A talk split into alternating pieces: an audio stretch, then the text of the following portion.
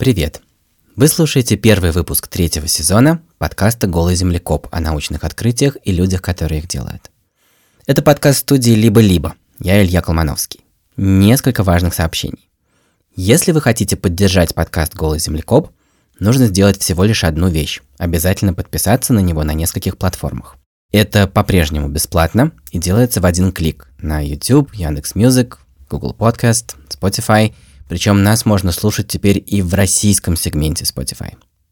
Еще появилась особая платная подписка на Apple Podcasts, где вы одновременно получаете и бонусные выпуски Землекопа, то есть полные англоязычные версии интервью с учеными, там уже есть Майкл Левин и Элисон Гопник, и в эту же подписку входит много всего от студии «Либо-либо» и дополнительные эпизоды «Заката Империи», и «Запуск завтра», и «Так вышло», и будет еще куча всего – Первый месяц подписки бесплатный.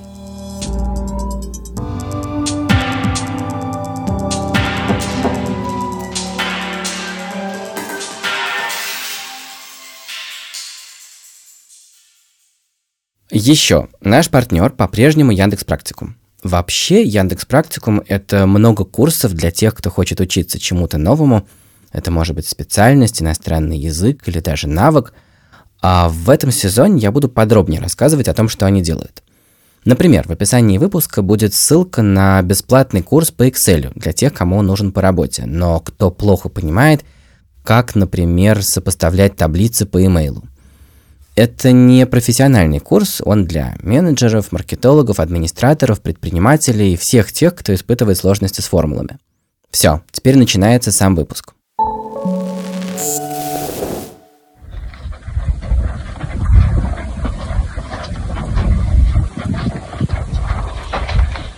В августе я с семьей был в национальном парке Амбасселе на границе Кении и Танзании. Это место известно на весь мир уникальной и самой непотревоженной популяцией африканских слонов. Последние десятилетия их тут мало истребляют и интенсивно изучают. Каждую из 63 семей ученые и гиды знают в лицо. И вот в какой-то момент наш гид предложил мне познакомиться с одной семьей поближе. Обычно это запрещено, потому что может быть очень опасно – мне и правда было довольно страшно, но он явно знал, что делает, и я не мог упустить такой шанс.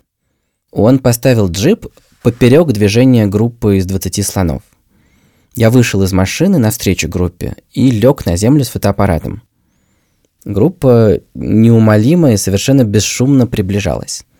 Впереди всех с некоторым отрывом шел довольно крупный и явно взрослый слон. Он остановился передо мной совсем вплотную – Вся группа тоже остановилась, но поодаль. Я вжался в сухую голую землю и посмотрел на него снизу вверх. Слон был спокоен и изучал меня явно с любопытством, уши были расслабленно сложены, и я сделал несколько кадров снизу вверх. Вот в этом ракурсе животное весом 4 тонны кажется еще больше, чем на самом деле. Фотографию я выложу в телеграм-канале «Голый землекоп». Тут слон осторожно потянулся ко мне – Дальше протянул хобот, который стал как-то поразительно телескопически удлиняться еще и еще и обнюхал меня, почти касаясь. Потом немного отпрянул, потом снова потянулся, обнюхал еще раз, и вот тут произошло что-то вроде землетрясения. Он явно сделал какой-то нелестный для меня вывод, резко отпрянул, наклонил в мою сторону голову, растопырил уши и одновременно резко фыркнул и тряхнул головой. Вот этот момент. Душа у меня буквально ушла в пятки, но я старался не шевелиться. Слон продолжил движение по своим делам, обходя джип. Двинулась и вся остальная группа. Один подросток, э, не больше тонны весом, тоже гневно потряс головой в мою сторону, смешно копируя первого слона. А в конце группы шла старая самка с очень длинными и тонкими бивнями. Она была заметно меньше первого слона ростом, она тоже повернула в мою сторону голову, тоже растопырила уши, обозначая свое негативное отношение, но не замедлила шаг. Я не сделал больше ни одного кадра, руки у меня тряслись, дыхание сбилось, но вроде все обошлось, я остался жив. И вдруг чуть в стороне появился еще один слон, и тут гид потребовал, чтобы я немедленно вернулся в джип.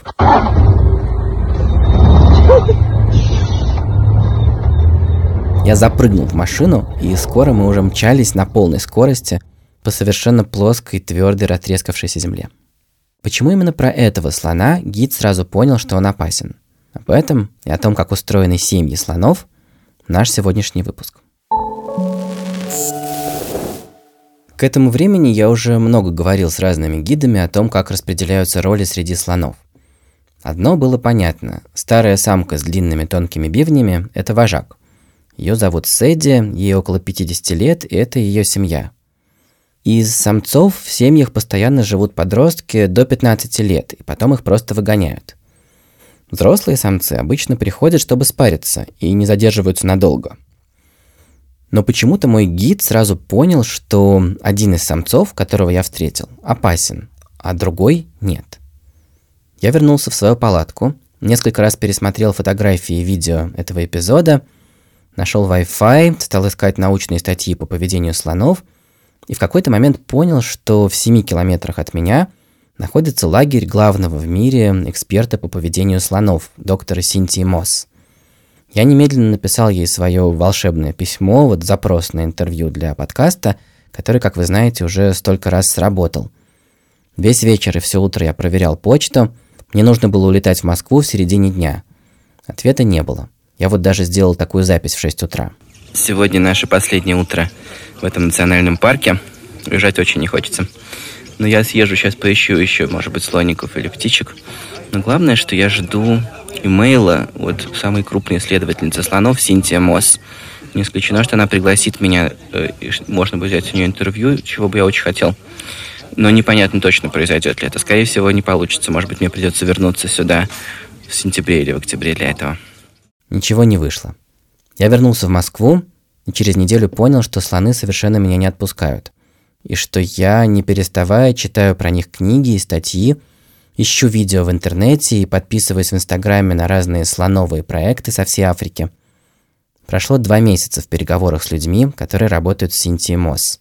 Ее окружают молодые сотрудницы, которые крайне ревниво оберегают ее покой.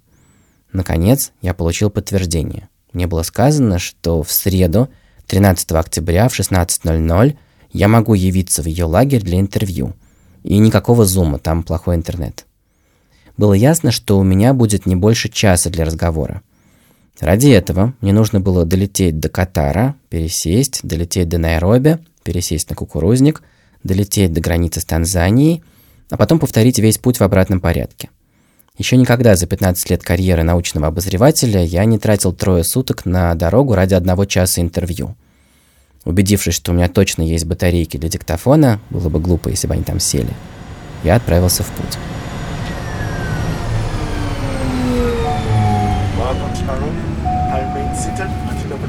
Все, я на месте. Понедельник, 11 октября, 3 часа дня. Я прилетел в заповедник Амбасели для того, чтобы поискать здесь слонов и поискать матриарха этой науки, доктора Синтию Мосс. У меня было 48 часов до интервью.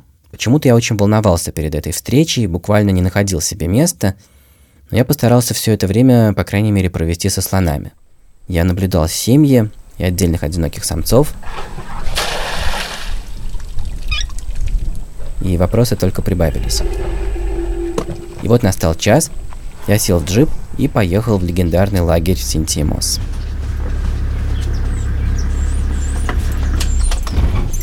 Все, мы приехали.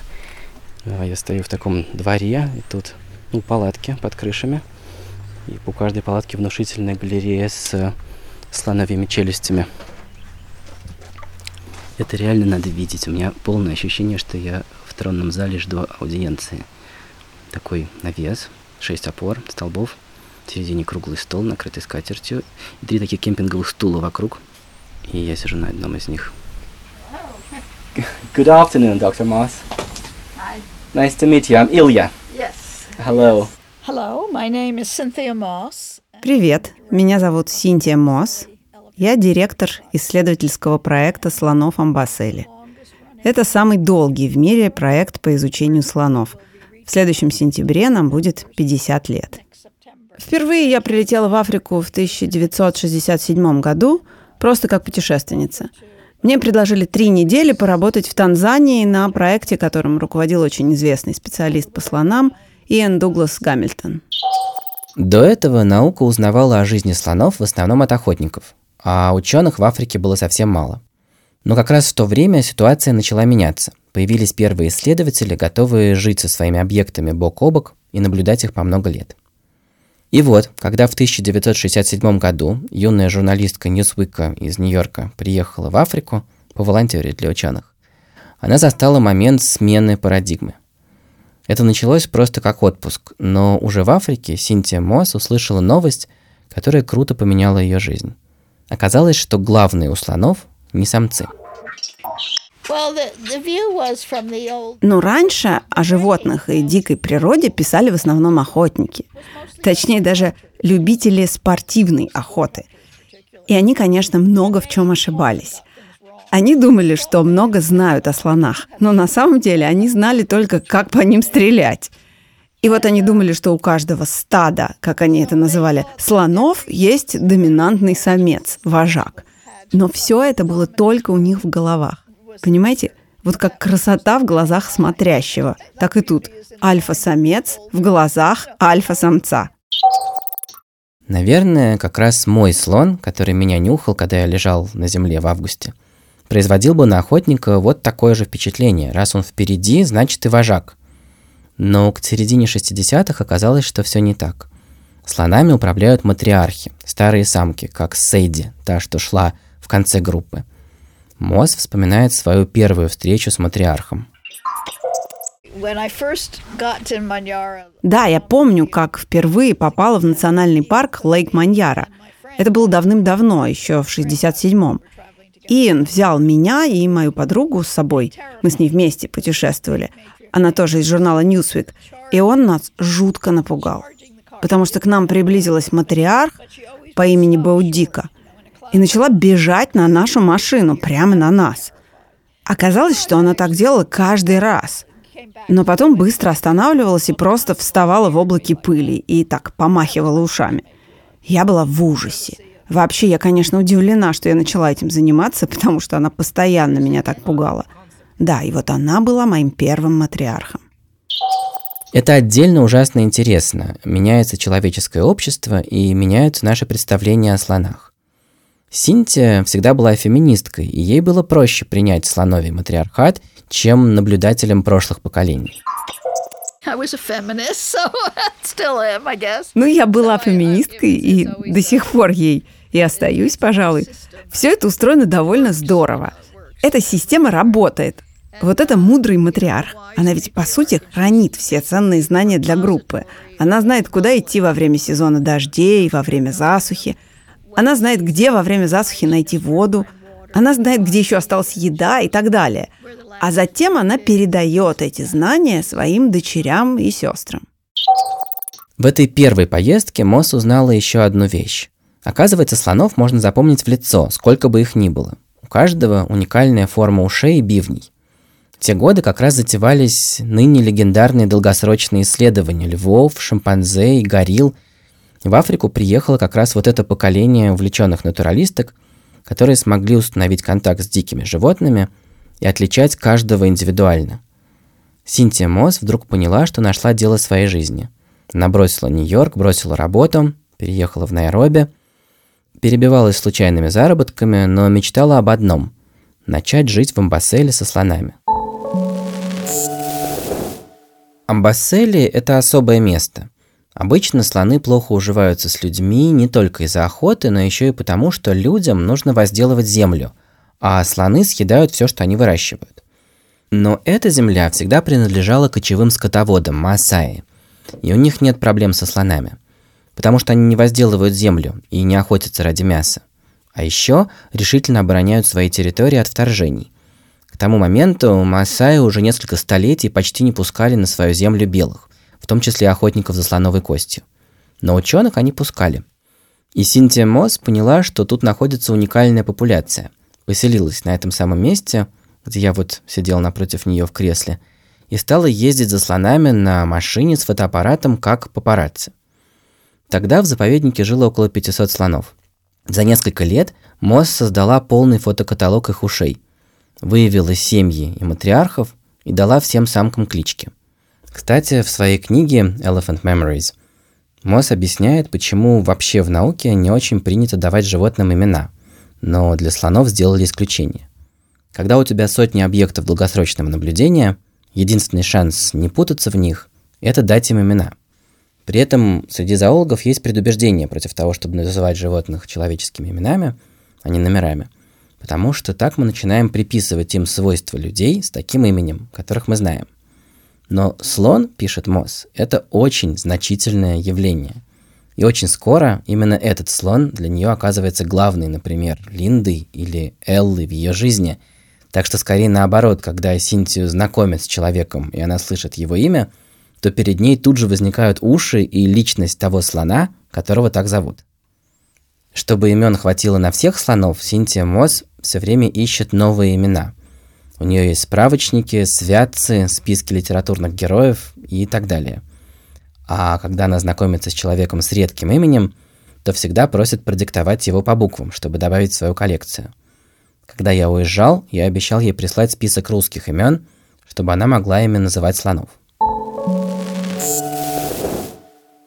И вот, скоро Моз знала в лицо всех местных слонов. И тогда начали выясняться интересные вещи про их жизнь. Стало понятно, что матриарх живет с несколькими родственными самками, и при них все их детеныши. А самцов матриархи выгоняют, и те отправляются жить на особые территории – Взрослые быки живут поодиночке или с приятелями. МОЗ интересовали только эти вот семьи, ядерные группировки самок. Но было совершенно непонятно, как у них устроено отношение с самцами, размножение. Еще раз, к середине 70-х годов 20 века мы практически не знали, как размножается самое крупное наземное животное. И тут МОЗ увидела, что у взрослых самцов Иногда случается такая странная болезнь, возможно, венерическая. У этих самцов что-то постоянно течет из височных желез по бокам головы. У них постоянно подтекает моча, и пенис у них становится зеленовато-белого цвета, и вдобавок от них сильно пахнет. Я была уверена, что это какая-то болезнь. Я помню, как сказала кому-то, да они же всех самок перезаражают. Как вы называли эту болезнь? Болезнь зеленого пениса. Так вот, примерно в то же время, когда я стала это замечать, я взяла с собой молодую девушку, дочь моего тогдашнего начальника в Африканском фонде дикой природы. А она в то время еще училась в университете. Джойс Пул, она сейчас очень известный ученый.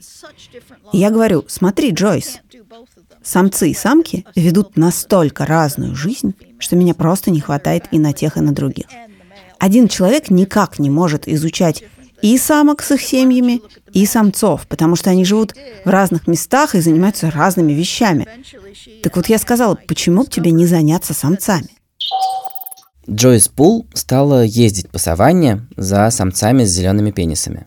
Она выяснила, что на самом деле это не болезнь, а особое состояние – муст. Это время, когда самцы превращаются в таких невменяемых слонов – которые целиком заточены на размножение. Они перестают слушаться самок, зато становятся для них самыми привлекательными сексуальными партнерами. Самец в мусте просто купается в тестостероне. Уровень тестостерона у такого самца в 20 раз выше нормального. Как вы это поняли? Она собирала мочу. Это было очень смело. А как это делается? Как вы собираете мочу? Она ездила за самцом по имени Пит, и вместе с Норой, своей ассистенткой, они выскакивали из машины и шприцем набирали мочу с земли в маленькие бутылочки. Это и правда звучит как миссия Камикадзе, но на такой твердой почве долго остается лужа. Так что, дав самцу отойти, они собирали и отправляли образцы в США. И так установили, что у самцов в мусте огромное количество тестостерона. Понимаете, когда самец не в мусте, он очень расслаблен.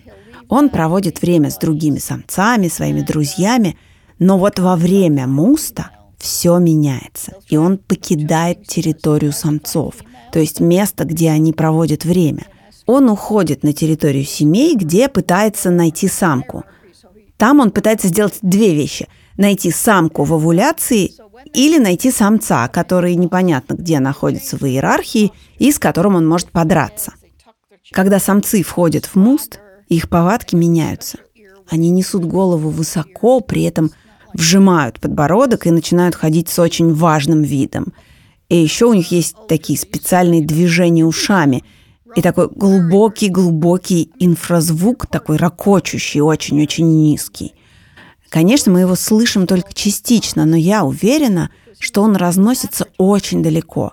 Джойс называла это честной рекламой, потому что он уведомляет всех, что он просто захлебывается в тестостероне. И самец в это время опасен. Он как бы сообщает другим самцам «Я опасен. Если вы встанете на моем пути или попробуете мне противостоять, я вас убью». И это кошмар. Наблюдать, как два самца в мосте дерутся, ужасно – Просто ужасно, потому что в любую минуту один из них может погибнуть. При встрече с самцом в мусте другие самцы убираются с дороги, а более молодые даже выходят из своего муста от страха. То есть молодой самец, который только-только начинает входить в муст, если он видит или чувствует запах другого самца в мусте, он мгновенно как бы высыхает, выходит из этого состояния. Ой-ой, а я вообще-то совсем и не был в мусте. То есть выяснилось, что у слонов действует двойная система размножения. Самец достигает половой зрелости в 12-15 лет и начинает жить один или с другими самцами. При этом он продолжает расти всю жизнь. Но только в 35-40 лет уже у очень матерого самца может наступать муст, вот этот период в 3-4 месяца, когда у него в несколько раз повышается количество тестостерона. В это время он живет в сильном стрессе, мало питается и ищет самок. С такими самцами не спорят ни матриархия, ни другие самцы в обычном состоянии. Самки во время овуляции стараются сформировать союз именно с таким самцом. Почему? Дело в том, что муст – это такая честная реклама самца. Если слон может позволить себе так расходовать энергию, значит это по-настоящему сильный самец с хорошими генами – даже то, что он дожил до такого возраста, это тоже реклама. Реклама долгожительства и здоровья. И все же на долю самцов вне муста приходится около 13% зачатий. Просто нужно оказаться в нужном месте в нужное время. Вот поэтому мы говорим про двойную систему размножения. В группе, с которой начался этот выпуск, был самец в мусте. Он шел последним, и от него надо было быстро спасаться. Но был и молодой взрослый самец, с которым я пообщался. между ними не было и не могло быть настоящего конфликта, потому что такой молодой самец не вызывает агрессии, он не соперник самцу в мусте. Исследования МОЗ продолжались буквально десятилетия за десятилетием. Слонята рождались и взрослели, семьи росли и распадались на новые семьи, сменялись матриархи – и поведение слонов преподносило новые сюрпризы. И вот картина слоновьего социума, которая пришла на смену представлениям белых охотников-мужчин, делалась все сложнее и сложнее. Например, Моз доводилось видеть, как слоны набрасывают ветки и землю на трупы умерших слонов, и как они заботятся друг о друге во время болезни. Но главное оказалось, что семьи с матриархами – это только самые базовые ячейки общества. Далее семьи объединяются в родственные группы и всегда при встрече устраивают особые ритуалы приветствия с бурной радостью. Родственные группы объединяются в кланы, и иногда во время сезона дождей может собраться весь клан, и это может быть 100 слонов. Кланы объединяются в субпопуляции, и сегодня в Амбасселе их две – и на сегодня там живет около тысячи поименованных слоних и их детенышей. Плюс ко всему этому женскому миру есть еще около 500 самцов, которые живут своей жизнью и на своих территориях. Мосс долго носилась с этой схемой, которую она вывела, наблюдая за жизнью бесконечных семей в первые 30 лет своего исследования. И вот в какой-то момент она убедилась, что эта схема есть не только у нее в голове, но и действительно в головах у слонов. Для этого ей нужно было погрузиться в сферу общения, коммуникации. Это сложнейшее общество опирается на систему сигналов, которую мы сейчас только начинаем расшифровывать. Um, Мы провели несколько очень интересных экспериментов. В них мы включали слонам разные звуки. Это делала Карен Маккомб из университета Сассекса. Она проигрывала слонам их звуки. И у них есть одна такая вокализация, очень частая, которая значит «я здесь, а ты где?». Мы называем это контактным зовом. И на этот зов обычно отвечают. И вот Карен включала другим слонам контактный зов эхо. Это знаменитый матриарх. Эхо – это легендарный матриарх, возможно, самый изученный слон в истории науки.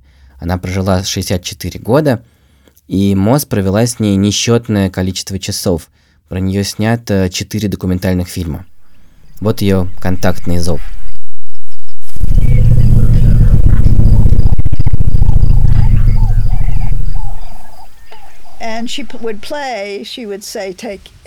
Она включала этот зов ее семье, когда эхо не было рядом, и они всегда отвечали и двигались в сторону места, в котором был спрятан динамик.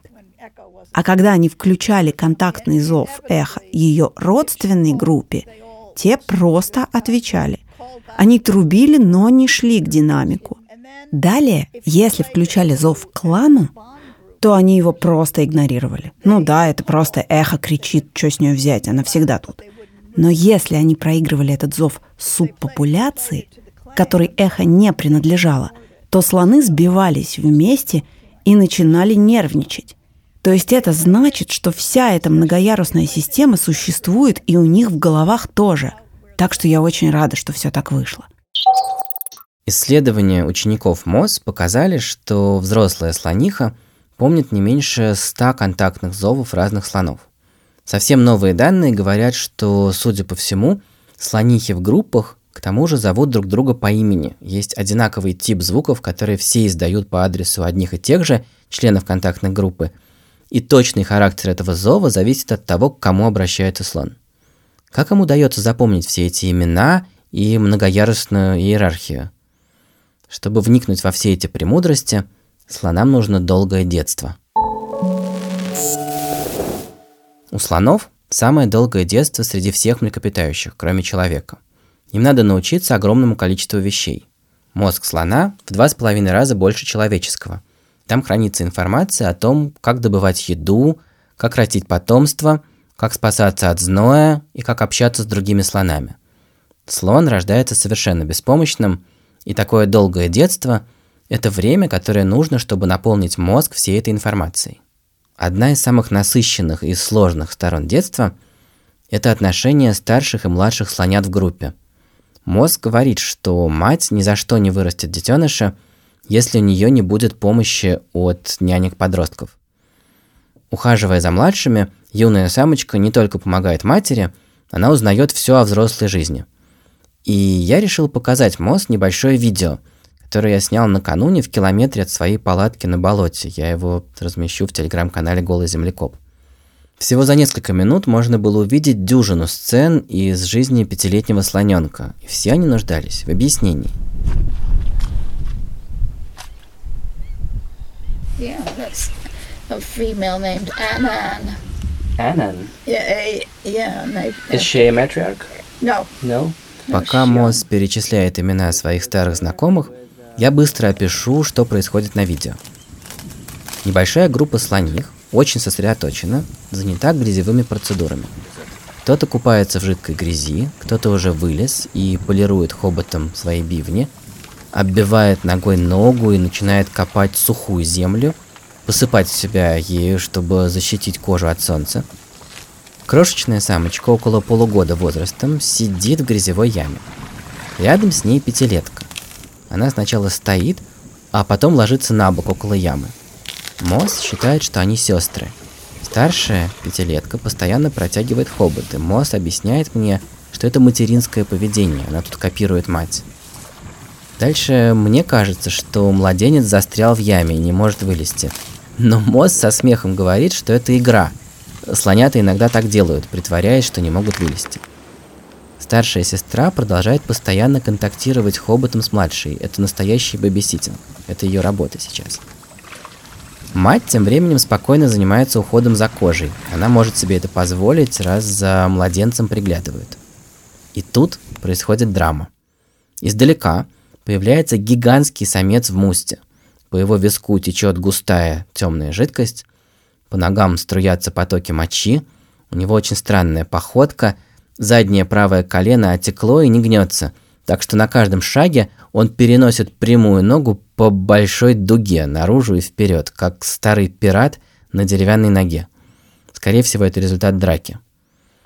Подойдя к группе, самец издает низкое урчание, на что мать оглушительно трубит. Я был так взволнован, что забыл нажать на запись звука – но я нашел похожий диалог в одной из научных коллекций коммуникации слонов онлайн. Это звучало вот так, один в один.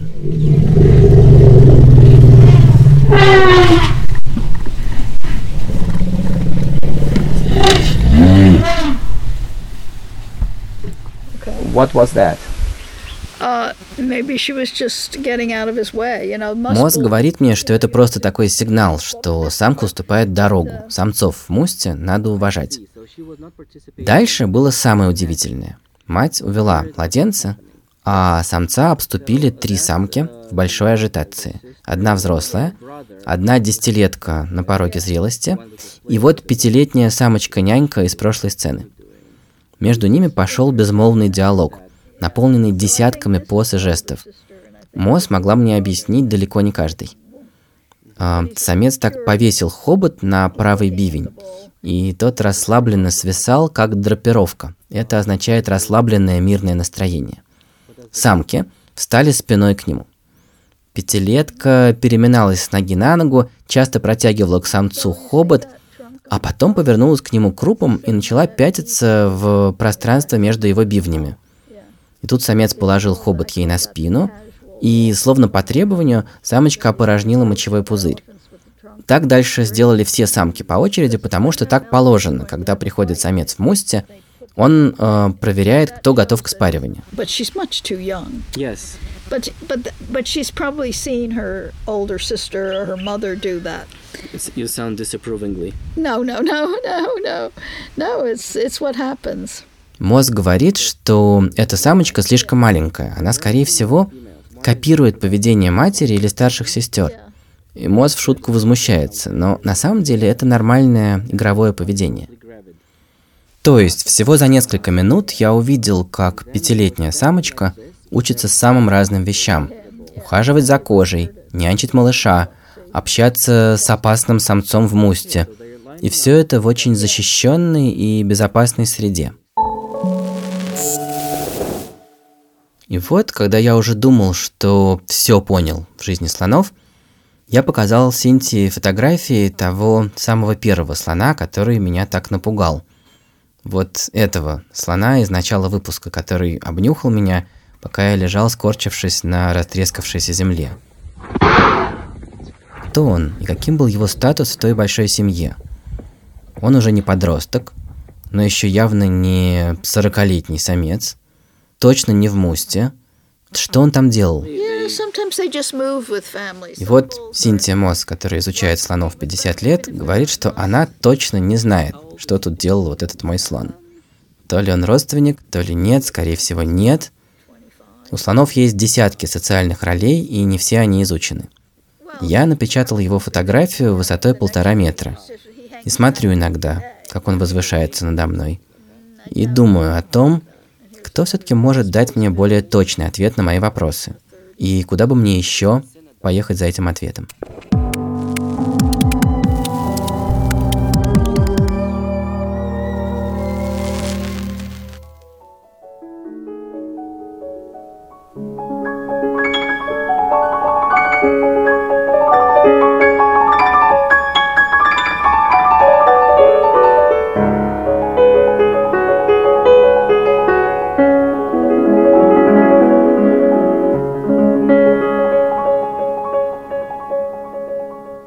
Вы слышите, как пианистка Марта Аргерих в юности играет на старом рояле. Она когда-то говорила, что только слоновая кость дает пальцам по-настоящему аутентичное ощущение, обратную связь от клавиш. К сожалению, слоновую кость люди ценили всегда и ценят и сейчас. Клавиши роялей давно делают из пластика, но слонов не стали убивать меньше. Раньше охотники сколько-то убивали слонов, но и сколько-то помогали изучать их. Теперь пришли люди на джипах и с автоматами Калашникова. Они уже ничего не изучают. Последние 50 лет принесли массу новых сведений о жизни слонов, а еще именно в эти годы человек принялся истреблять их с какой-то дикой скоростью. Их было около 3 миллионов особей 100 лет назад.